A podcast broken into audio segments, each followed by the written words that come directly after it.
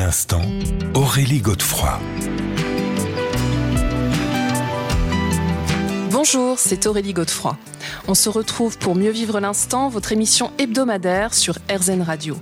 Avec nos invités, nous comprenons l'importance de se poser en conscience, de s'ancrer, de méditer, de mettre sur pause dans notre vie quotidienne pour mieux vivre les différentes problématiques que nous pouvons rencontrer, que ce soit au niveau familial, professionnel, émotionnel.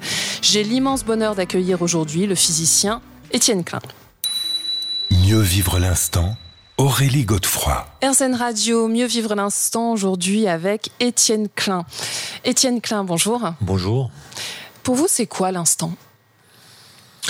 Alors l'instant, il a un statut très ambigu parce qu'en fait, il est toujours là et dès qu'il apparaît, il disparaît. et donc il a cette capacité d'être euh, complètement paradoxal, ambivalent, puisque dès qu'il apparaît, il est aussitôt remplacé par un autre instant présent qui joue le même rôle que lui, qui lui-même, dès qu'il apparaît, est remplacé par un bref. C'est ce qu'on appelle l'impermanence dans le bouddhisme, en fait. Oui, mais le temps, c'est le moteur de ce renouvellement. Et comme l'instant présent ne cesse pas d'être renouvelé, le temps qui le renouvelle ne passe pas. Donc en fait, euh, bah, depuis combien de temps il y a du temps? Alors pour les physiciens, euh, la naissance du temps, elle, demeure très très ambiguë, mystérieuse même, mais on sait qu'il y a du temps qui passe depuis au moins 13,7 milliards d'années. Ce qui d'ailleurs est un problème pour ceux qui pensent que le temps dépend de la conscience. Tout à fait. Parce que nous, euh, nous savons que la conscience, enfin, le genre homo, disons, les humains, euh, est apparu il y a à peu près 3 millions d'années, quelques millions d'années, disons alors que l'univers euh, a au moins 12, 13,7 milliards d'années. Mais donc le temps est le même âge que l'univers? Enfin, si on peut parler d'âge. Au moins, disons que le temps a au moins l'âge de l'univers. L'univers a été d'emblée temporel. Et si on suppose que le temps dépend de la conscience, mhm. ça veut dire que on doit se demander comment le temps a pu passer avant que la conscience apparaisse. Donc si le temps dépend du sujet, comment a-t-il pu passer avant que le sujet apparaisse? Effectivement. Donc en fait, ça veut dire que le temps n'a pas d'existence autonome par rapport à l'homme. Si on pense qu'il n'a pas d'existence autonome par rapport à l'homme, il faut expliquer comment il a pu passer avant que l'homme apparaisse. Et comment vous l'expliqueriez? bah Ça, c'est ce qu'on appelle le paradoxe de l'ancestralité. Et il y a beaucoup de gens qui considèrent qu'il est tellement grave qu'on est obligé de considérer que le temps ne dépend pas de l'homme, ne dépend pas de la conscience. Il a préexisté à la conscience et la conscience est née dans le temps à une certaine époque. Alors, d'où vous est venu, vous, cet intérêt pour l'étude du temps? Oh bah, C'était des circonstances euh, biographiques euh, tout à fait simples à raconter. C'est qu'à l'âge de 30 ans, alors que j'écrivais beaucoup d'équations, hein, quand on fait de la physique, on écrit des équations. Et dans les équations, il y a le paramètre T qui figure euh, dans toutes les équations de la physique et qui symbolise par un paramètre mathématique ce qu'on appelle le temps. Et puis j'ai eu un problème de santé qui a été euh, mal diagnostiqué. Et donc, il y a des médecins qui m'ont annoncé le pire. Enfin, ils m'ont annoncé que le pire allait m'attendre, disons. Je les ai crus, à moitié, mais j'ai passé quelques mois dans une position existentielle, disons, ambivalente. Et quand ça a été terminé, grâce à une opération qui m'a fait perdre la voix, mais pas la vie, je me suis demandé, mais quel est le lien qu'il y a entre le paramètre T de mes équations et puis la façon dont j'éprouvais le temps dans cette période particulière? C'est comme ça que ça a commencé. Ouais, donc c'est intéressant, c'est-à-dire que votre expérience, mais vraiment dans votre corps, a transformé cette, ce mm. questionnement et, mm. et bah, peut-être aussi cet accueil de l'instant. Oui, oui, parce que pendant cette période, j'avais une, une, qualité d'attention au présent que j'ai perdue ensuite et que je n'avais pas avant. Et vous ne l'avez jamais retrouvé sauf dans certaines périodes.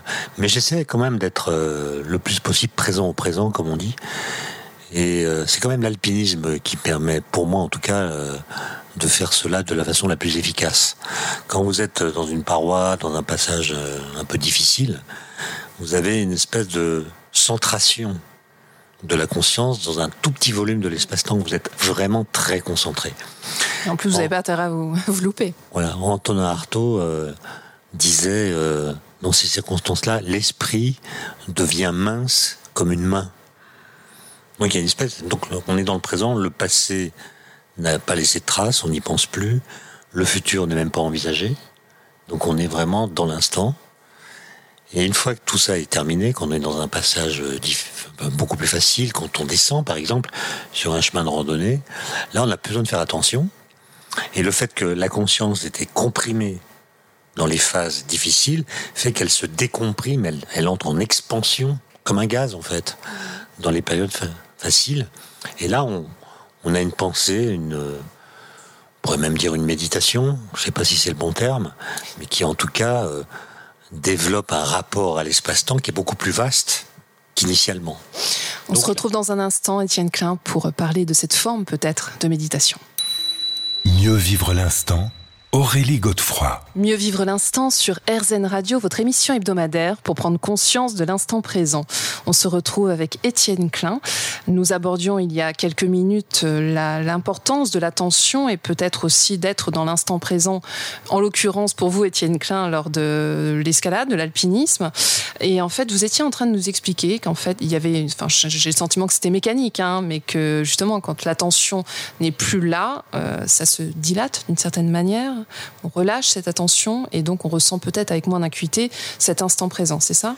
Oui, quand on descend, euh, c'est une descente à la fois physique on perd de l'altitude, mais aussi psychologique. On descend d'une tension, on quitte un état mental qui était euh, extrêmement concentré. Et là, il y a une dilatation euh, du rapport à l'espace qui fait que peuvent venir des idées, alors moi j'ai essayé de faire de la méditation, hein. j'ai acheté des catalogues, j'ai écouté des... Ah, racontez-nous. J'ai suivi des cours à distance et franchement, euh, soit je m'y prends mal, soit je j'y arrive pas quoi. Je... Et qu'est-ce qui, quels sont les obstacles selon vous Les obstacles, c'est que en fait, on, les idées c'est très rare. Donc quand une idée passe, ben moi j'arrive pas à la laisser partir, je, je l'attrape. Et donc j'interromps la méditation pour faire quelque chose, euh, pour écrire, euh, prendre une note, etc. Et du coup, euh, c'est pas bon, quoi. Donc, alors que dans les phases de descente, les longues descentes qui durent des heures, hein, quand vous descendez d'un sommet de 4000 mètres, ça prend des heures et des heures. Vous êtes fatigué et il y a une sorte de relâchement qui prédispose à, comme ça, avoir une pensée qu'on pourrait qualifier de vagabonde. Mmh. C'est une forme de rêverie, quelque part. Rêverie, voilà. Elle est vagabonde au sens où elle n'est pas concentrée. Elle n'est pas localisée précisément, elle est, elle est libre. Elle est libre. Et c'est ma façon à moi de, de, méditer, finalement. Mais donc on a le sentiment que vous associez l'instant présent avec vraiment l'attention et non pas juste avec euh, le fait d'être et d'accueillir peut-être. Oui, parce que moi j'ai je crois pouvoir dire que je suis quelqu'un de. C'est pas moi qui le dis, c'est mes proches. En général, c'est ceux qui parlent le mieux de nous. En forme, en forme de critique, d'hyperactif. Bon. Et du coup, j'ai tendance à être toujours dans la préparation de ce qui va suivre. L'anticipation L'anticipation du cours du lendemain, du travail du lendemain, de la réunion à préparer, etc. Et ça, ça me met à l'écart du présent et à l'écart de l'attention aux autres. En termes euh, un peu plus vulgaires, je dirais que je suis dans ma bulle, quoi. Comme on est là dans une bulle. Mais je, travaille ça. Et j'essaie, et ça marche assez bien, d'être beaucoup plus présent au présent, notamment à la présence des autres. Mhm. dans, dans, le cercle familial, amical. Euh, et, Alors je vais vous poser une question qui peut être peut-être personnelle, vous me répondez si vous le souhaitez ou pas, mais le fait, euh, lorsque ça vous est arrivé par exemple de méditer, donc d'être un peu plus dans l'instant, ça vous a pas apporté une forme de bien-être plus que d'être toujours dans l'anticipation, dans la préoccupation peut-être aussi? Si, mais il s'est mis en concurrence avec euh, ce que je ressens comme un appel du futur. Voilà. Avec une forme de frustration peut-être aussi? Le futur m'appelle, enfin me sollicite, me demande d'être déjà présent à lui alors que je suis dans le présent et pas dans le futur. Il y a une sorte de pression qui est sans doute pathologique, hein. mais c'est pas parce qu'on est conscient de sa pathologie qu'on connaît le remède. D'autre part, le carpe diem m'a toujours paru euh, vain, parce que profiter de l'instant, dès lors qu'il disparaît, c'est presque une contradiction dans les termes, puisque au moment où vous voulez vous y installer, il est déjà plus là. Donc c'est le meilleur moyen d'être malheureux. Et d'ailleurs, vous connaissez l'anagramme de Carpe Diem? Allez-y. L'anagramme, c'est donc les mêmes lettres, euh, mise dans un autre ordre, l'anagramme de Carpe Diem, c'est ça déprime. Et moi, je trouve que cet anagramme, pour le coup, dit quelque chose, non pas de vrai, mais de vraisemblable. Bah, on a le sentiment, en vous écoutant en tout cas, que le désir est aussi très important dans cette question de, temporalité.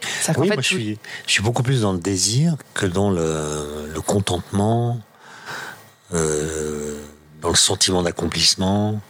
J'attends toujours un truc. Eh bien, on va écouter dans quelques instants ce que vous attendez aussi ardemment. À tout de suite, Étienne Klein. Mieux vivre l'instant Aurélie Godefroy. Mieux vivre l'instant sur RZN Radio, votre émission hebdomadaire pour prendre conscience de l'instant présent et peut-être mieux le vivre. C'est ce qu'on va voir avec Étienne Klein. Alors pour l'instant, j'ai le sentiment que ça n'a pas vraiment marché pour vous. On verra peut-être qu'en fin d'émission, finalement, vous serez un petit peu converti. Alors vous nous expliquez que pour vous, justement, vous étiez tiraillé entre euh, ce contentement qu'on pouvait avoir en profitant de l'instant présent et cette idée du désir, donc euh, cet appel du futur. Mais est-ce que finalement, il n'y a pas aussi cette idée d'avancer, de, progrès, de cheminer tout simplement? Mais écoutez, je, vous ai dit tout à l'heure que je progressais en la matière. Et là, euh, en fait, je suis présent. Je suis présent au présent. Je suis pas en train de, de penser au dîner qui, qui m'attend. Euh, donc, j'essaie, oui, de me guérir de cette pression qui exerçait sur moi le futur. Parce que vous voyez, il me semble qu'il y a une différence entre, entre la hâte, ce qu'on appelle la hâte, et le fait d'être pressé. La hâte, elle traduit une impatience. Vous êtes impatient de ce que vous attendez du futur, qui est pour vous un objectif désirable. On a hâte d'être à demain pour euh, vivre tel oui, on se réjouit à l'idée à l'avance.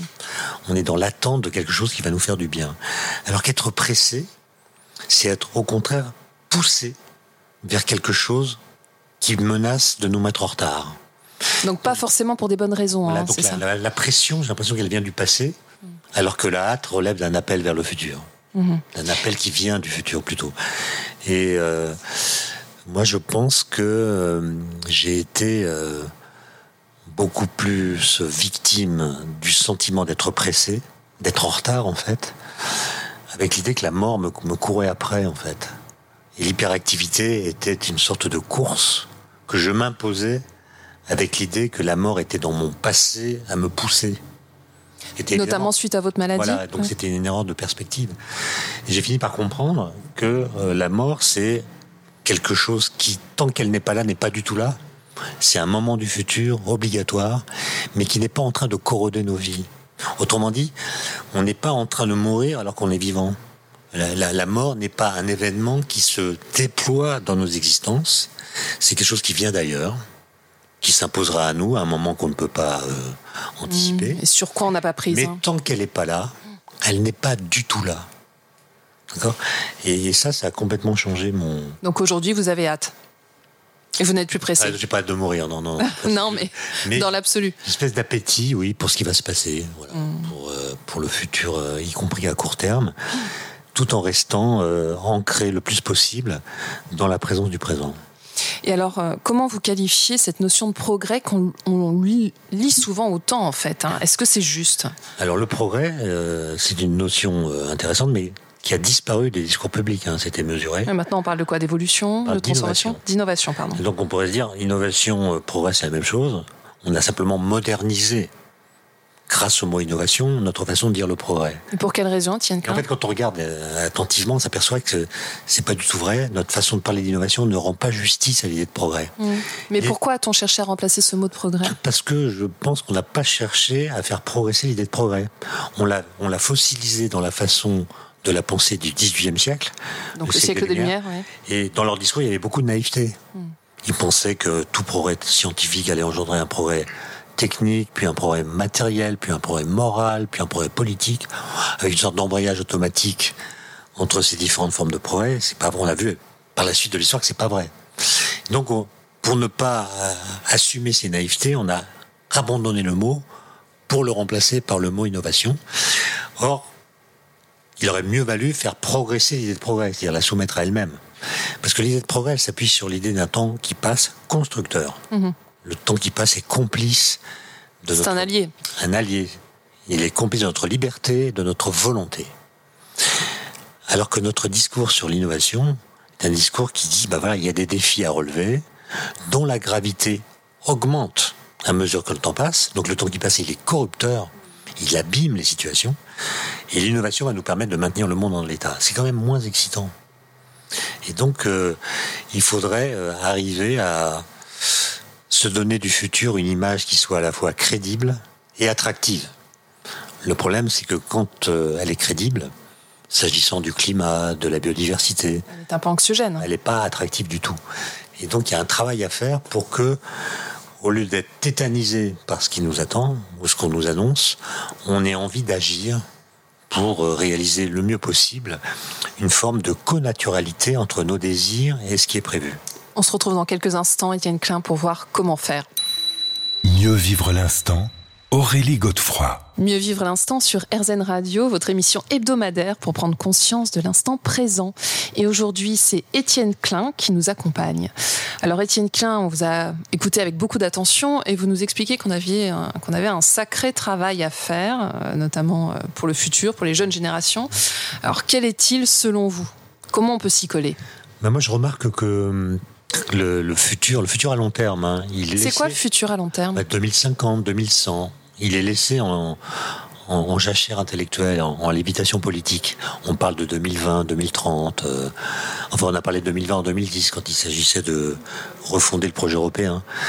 Et, je compare euh, ce qu'entendent les jeunes gens d'aujourd'hui à ce que je pouvais entendre quand j'étais moi-même adolescent, mhm. dans les années 70-80. Euh, Franchement, dans mon souvenir, on nous parlait à nous tous les jours de l'an 2000. On nous expliquait comment on allait voyager, se nourrir, travailler, euh, communiquer, etc. Vous pouviez vous projeter. Hein. On pouvait se projeter et c'était tellement intéressant et attractif que je me souviens que certains de mes amis, mes copains de classe, avaient envie de vieillir. Ils étaient impatients de vieillir. Les perspectives étaient aussi intéressantes. On est là à glander dans le présent alors qu'un futur radieux nous attend. Hmm. Je connais pas beaucoup de jeunes gens aujourd'hui qui sont pressés de vieillir. Il n'y a aucune hâte, pour le coup, pour le futur tel qu'il est configuré. Et je pense que pour les jeunes générations, c'est extrêmement euh, difficile à vivre. On parle d'ailleurs d'éco-anxiété. Bah, tout à fait, oui, mais qu'est-ce qu'il faudrait faire Alors? arrêter de réserver ça aux politiques? il faut, essayer de s'accorder sur l'idée qu'il y aura un futur. Le futur sera présent un jour.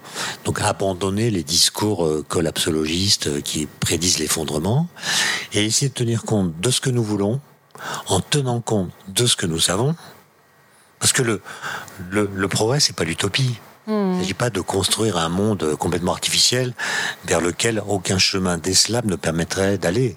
Il s'agit de construire un monde qui est crédible. Et donc, tenir compte de ce que nous savons et aussi de ce que nous sommes en train d'apprendre, notamment à cause ou grâce, je ne sais pas ce qu'il faut dire, euh, à la crise sanitaire. Hmm. On apprend des choses sur nos dépendances, sur nos façons de vivre ensemble, sur le rôle du numérique dans l'organisation de la vie collective et de la vie individuelle. Et on, a, on est en train de prendre des leçons là. le tout, c'est de les tirer les leçons, effectivement. Les retenir. Or, euh, quand on regarde ce qu'écrivent les historiens à propos des épidémies du passé, la peste noire, la grippe espagnole, on voit que dans l'histoire, à chaque fois qu'une épidémie s'est terminée, toutes les leçons qu'on aurait pu en tirer ont été abandonnées parce que elles ont été suivies par une amnésie collective. Il s'agit de rattraper le temps perdu en faisant la même chose qu'avant, avec encore plus d'intensité pour rattraper ce temps perdu. Est-ce que nous, on va être plus intelligents? Est-ce qu'on va être capable C'est une sorte de test d'intelligence collective. Est-ce qu'on va être capable de tenir compte de ce que nous savons, de ce que nous apprenons dans la façon de penser le futur hmm. Est-ce que vous ne pensez pas aussi qu'on est peut-être un peu trop dans l'émotion? Est-ce que ça, ça joue pas un rôle aussi trop important bah, aujourd'hui? On est en train de devenir une société des affects parce qu'à tout propos, on est sommé d'évaluer, de dire euh, j'aime, j'aime pas, à propos des informations, des commentaires. Oui, parce que l'affect n'est pas forcément négatif. Mais là, de la façon dont vous en parlez, effectivement. Euh, je pense que la, la, vie démocratique, la vie républicaine, elle, elle, euh, elle réclame qu'on soit capable d'argumenter. Et l'argumenter, argumenter, c'est pas la même chose que réagir. Moi, j'ai rien contre les affects. D'ailleurs, euh, beaucoup de scientifiques essaient de les mettre à distance et ça conduit à une sorte d'appauvrissement du rapport au monde. Mais on peut pas être non plus tout le temps dans, dans, dans, dans, l'expression de ces affects. Il y a des moments où il faut réfléchir, argumenter, se mettre à la place de l'autre, faire un effort de raison, qui est d'ailleurs jouissif.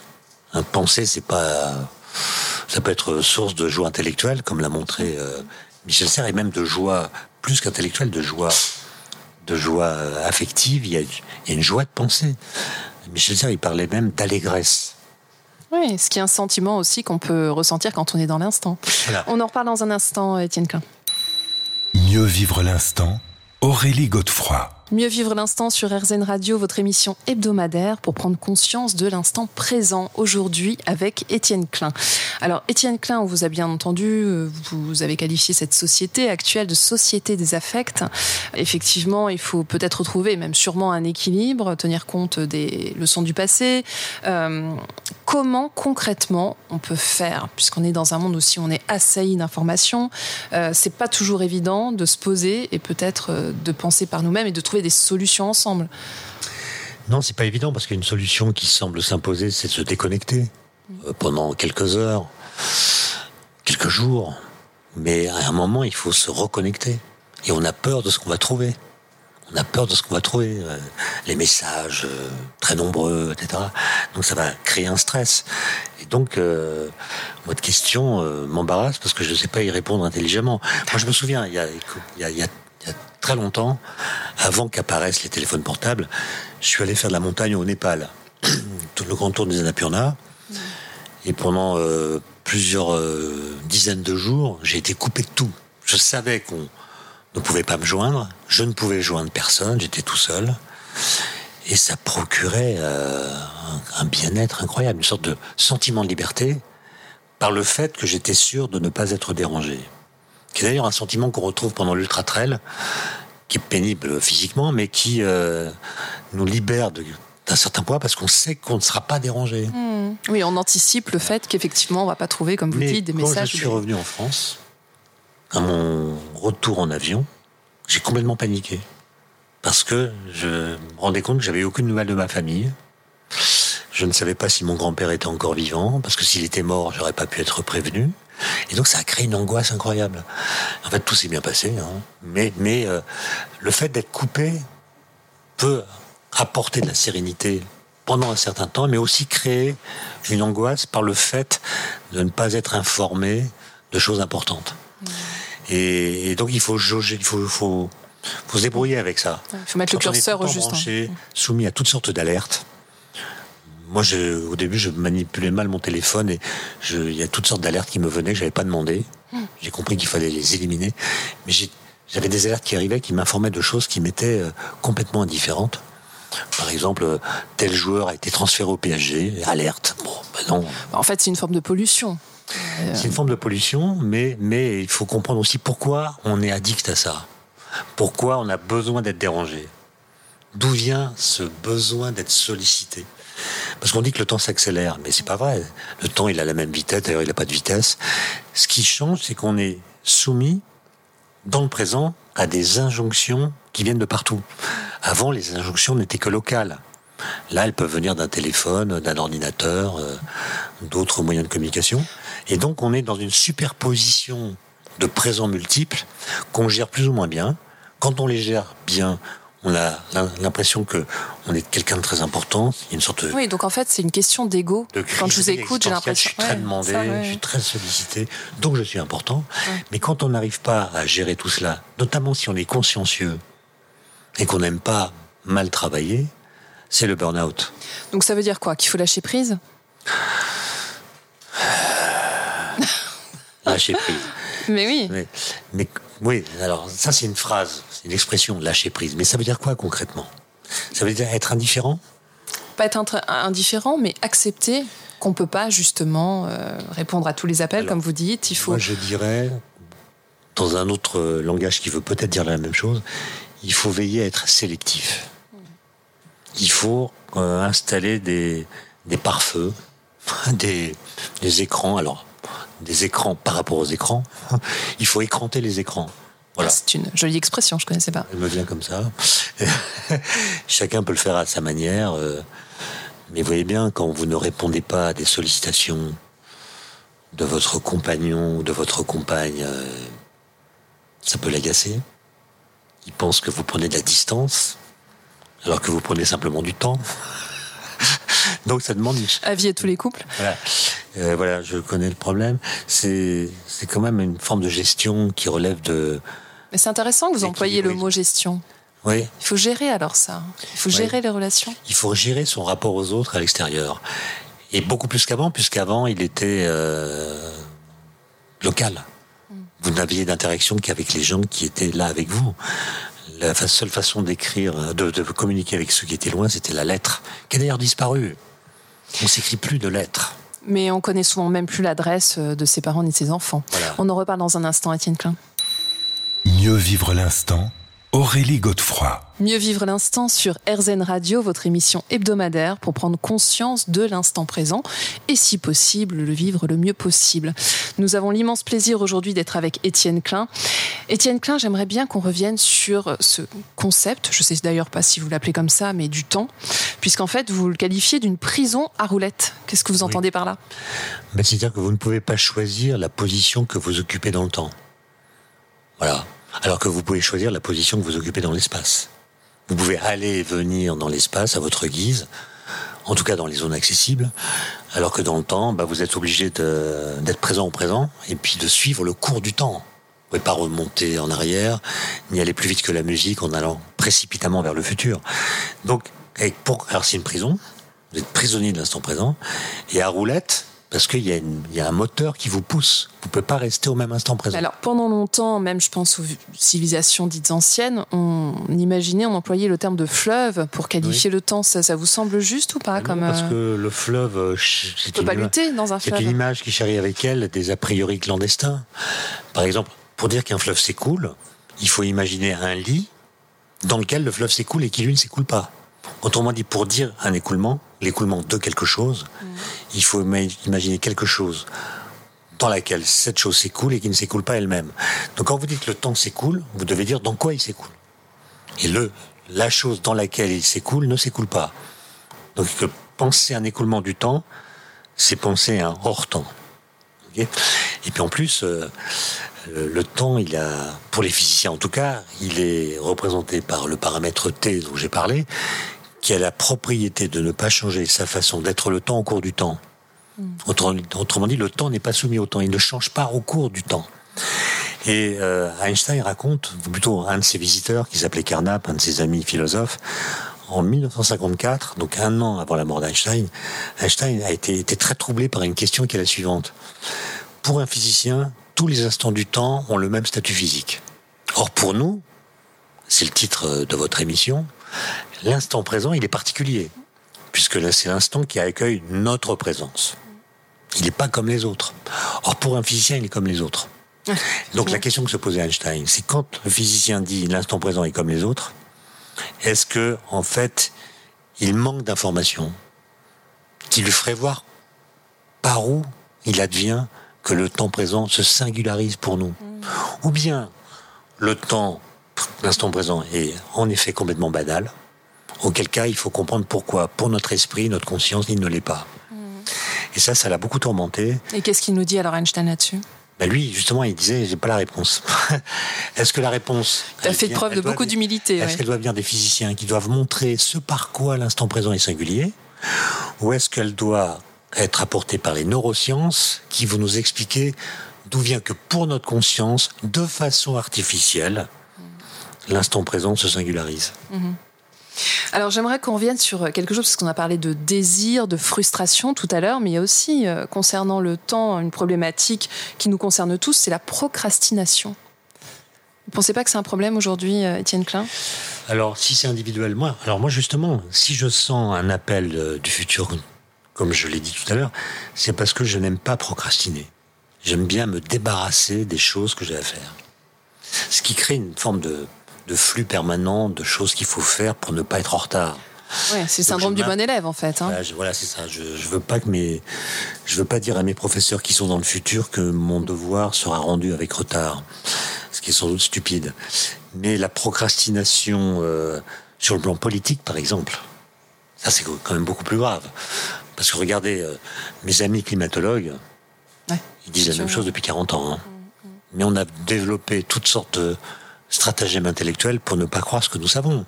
On le sait, mais on n'y croit pas. Du coup, on retarde. Et ça génère d'autant plus Et d'angoisse. ça augmente la gravité des problèmes qu'on a à résoudre. Eh bien, écoutez, euh, Étienne Klein, on se retrouve dans quelques instants pour la dernière partie de cette émission et on va voir si on peut euh, proposer quelques, quelques solutions. À tout de suite.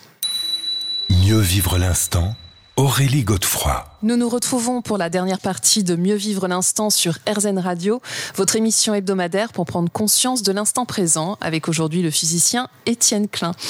Étienne Klein, alors, pour conclure justement cette émission, est-ce qu'on peut revenir sur un mot qui vous est cher, qui est le mot exister? Oui, parce que exister est un mot qui commence par ex. Ex, ça veut dire qu'il faut sortir de quelque chose.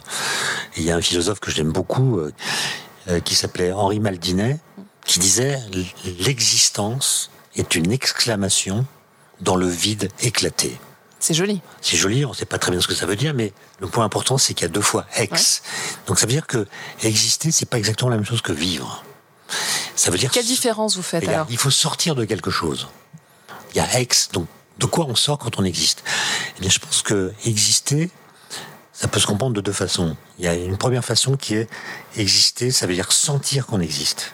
Donc se replier sur soi, faire de la méditation, éprouver son corps, l'écouter, essayer d'accéder à ce qu'on pourrait appeler un bien-être autoporté. Vous ne qualifiez pas ça de sérénité plutôt? Sérénité, si vous voulez, c'est-à-dire on, on élimine les tracas, on fait la part des choses. Ou on vit avec. On, apprend à vivre avec On les met à distance quand ils sont trop envahissants, etc. Donc c'est un travail presque intérieur. Et puis il y a une autre façon d'exister, et les deux peuvent être complémentaires, et peuvent se passer à des moments différents, c'est sortir de ses habitudes, De sa zone de confort. De ses zones de confort, de son bien-être au sens de confort dans la façon de vivre, et aller se faire voir ailleurs pour vérifier qu'on existe encore et qu'on existe aussi. Et peut-être mieux. Donc c'est sortir de ce à quoi on s'attend devoir vivre pour être bien. Prendre des risques. Chacun le fait à sa façon. Ça peut être euh, en allant en montagne, euh, euh, en jouant de la musique, en faisant des choses pour lesquelles on ne se sent pas prédestiné. Pour aller explorer, explorer des activités, des situations, des lieux où on ne se sent pas spécialement attendu et vers lesquels on n'est pas spontanément poussé. Donc c'est une démarche un peu exploratoire. Est-ce que c'est pas aussi une façon de se tester, et peut-être de se rassurer aussi? Moi, je dirais que c'est une façon de s'explorer, non pas par un creusement de son intimité, mais par un déploiement de, de, de force qui nous mène vers des ailleurs. Voilà. Et voilà, exister, c'est de temps en temps aller se faire voir ailleurs, de temps en temps creuser l'intérieur de soi. Et c'est pas du tout incompatible. Et alors, euh, vous, vous existez comment aujourd'hui, Étienne Klein Moi, c'est l'alpinisme. J'aime bien aller en montagne.